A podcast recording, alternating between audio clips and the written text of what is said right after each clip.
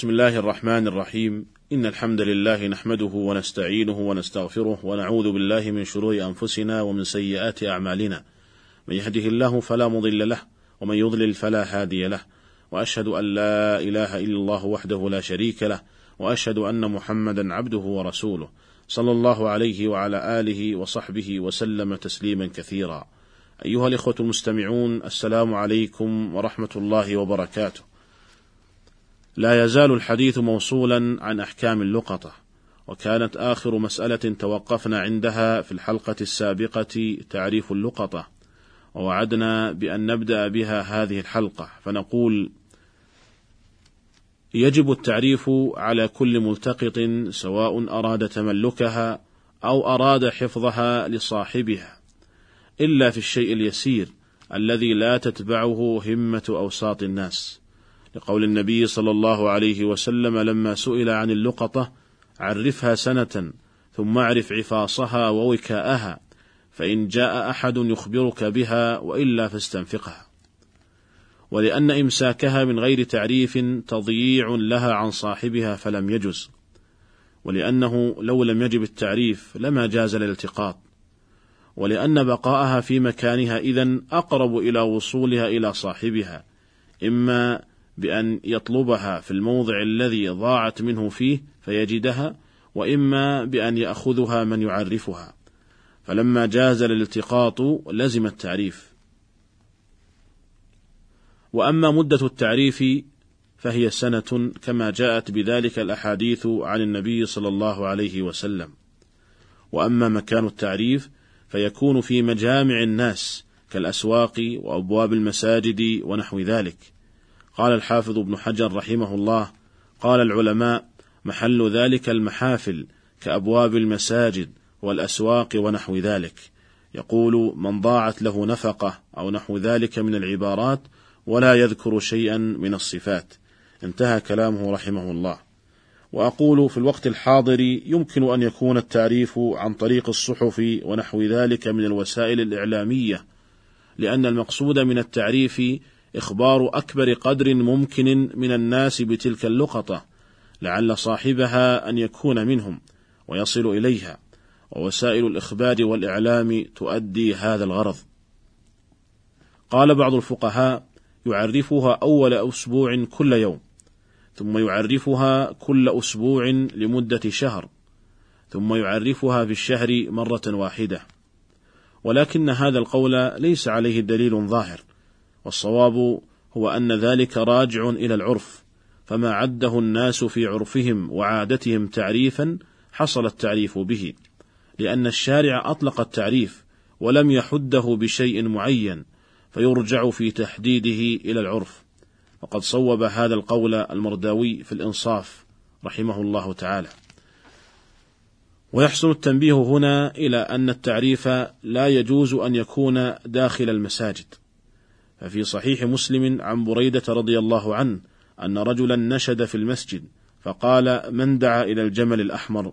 فقال النبي صلى الله عليه وسلم لا وجدت إنما بنيت المساجد لما بنيت له.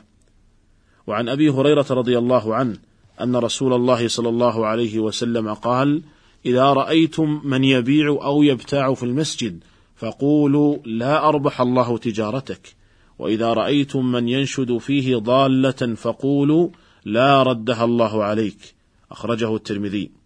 ففي هذين الحديثين نهى النبي صلى الله عليه وسلم عن البيع والشراء وعن نشدان الضالة داخل المسجد. وعلل ذلك بأن المساجد إنما بنيت لما بنيت له من إقام الصلوات وذكر اسم الله تعالى. ولم تبنى المساجد لأن يباع وأن يشترى فيها وأن, وأن تنشد فيها الضالة. وفي معنى نشدان الضالة التعريف من الملتقط عنها. وبهذا يعلم خطأ بعض الناس عندما يفقد شيئا ثم يأتي ويسأل الناس عنه داخل المسجد. أو عندما يعثر بعض الناس على شيء يأتي لإمام المسجد ويطلب منه الإعلان عنه داخل المسجد. فإن هذا كله في معنى نشدان الضالة الذي نهى النبي صلى الله عليه وسلم عن أن يكون داخل المسجد بل أمر بالدعاء على من فعل ذلك بألا يرد الله عليه ضالته. والمخرج في مثل هذا أن من فقد شيئا يقف عند باب المسجد من الخارج ويسأل الناس عنه وكذلك عندما يعثر على شيء يكتب ورقة تعلق خارج المسجد يعلن فيها عن ذلك الشيء. ال... ال... الذي قد عثر عليه. وأما كيفية التعريف فقد قال الموفق رحمه الله في بيانه: يذكر أي المعرف جنسها لا غير، فيقول من ضاع منه ذهب أو فضة أو دراهم أو دنانير أو ثياب ونحو ذلك، لقول عمر رضي الله عنه لواجد الذهب: قل الذهب بطريق الشام، الذهب بطريق الشام ولا يصفها لأنه لو وصفها لعلم صفتها من يسمعها فلا تبقى صفتها دليلا على ملكها لمشاركة من يسمعه للمالك في ذلك. ولأنه لا يأمن من أن يدعيها من سمع صفتها ويذكر صفتها التي يجب دفعها بها فيأخذها فتفوت على مالكها. ومتى جاء طالب اللقطة فوصفها لزم دفعها إليه بلا بينة حتى وإن لم يغلب على ظنه صدقه. لقول النبي صلى الله عليه وسلم في حديث زيد بن خالد اعرف وكاءها وعفاصها ثم عرفها سنة فإن لم تعرف فاستنفقها فإن جاء طالبها يوم من الدهر فأدها إليه. أي إذا ذكر صفاتها. لأن ذلك هو المذكور في صدر الحديث. ولم يذكر النبي صلى الله عليه وسلم البينة. ولو كانت شرطا للدفع لذكرها عليه الصلاة والسلام لأن تأخير البيان عن وقت الحاجة لا يجوز. ولأن إقامة البينة على اللقطة يكاد يكون متعذرا لأنها إنما تسقط حال الغفلة على أن من العلماء من اعتبر وصف مدعي اللقطة اعتبر الوصف وصفا مطابقا للواقع اعتبره بينة في حقيقة الأمر.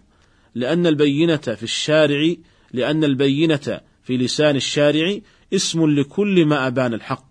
البينة حقيقتها في الشرع أنها اسم لكل ما أبان الحق. وحينئذ فيكون وصف اللقطة وصفا مطابقا للواقع هو في حقيقة الأمر بينة. وقد أشار الموفق بن قدامة رحمه الله إلى هذا المعنى فقال جعل النبي صلى الله عليه وسلم بينة مدعي اللقطة وصفها فإذا وصفها فقد أقام بينته. وبكل حال متى جاء طالب اللقطة ووصفها وصفا مطابقا للواقع وجب دفعها إليه. سواء اعتبرنا ذلك الوصف بينة أو لم نعتبره وقلنا إنها تدفع إليه بموجب ذلك الوصف من غير بينة.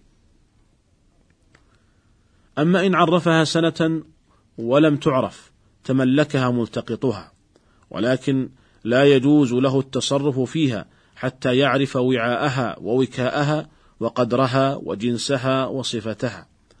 والأفضل أن تكون معرفة صفاتها من حين التقاطها ويجب عليه ذلك عندما يريد التصرف فيها بعد التعريف لأن عينها تنعدم بالتصرف فلا يبقى له سبيل إلى معرفة صفاتها إذا جاء طالبها. قال العلماء: ويستحب أن يكتب صفاتها ليكون أثبت له مخافة أن ينساها أن اقتصر على حفظها بقلبه. قالوا: ويستحب له أن يشهد عليها حين يجدها. قال الإمام أحمد رحمه الله: لا أحب أن يمسها حتى يشهد عليها.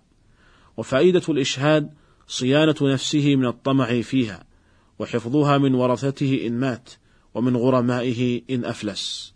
نكتفي بهذا القدر في هذه الحلقة ونلتقي بكم في الحلقة القادمة إن شاء الله تعالى على خير. والسلام عليكم ورحمة الله وبركاته.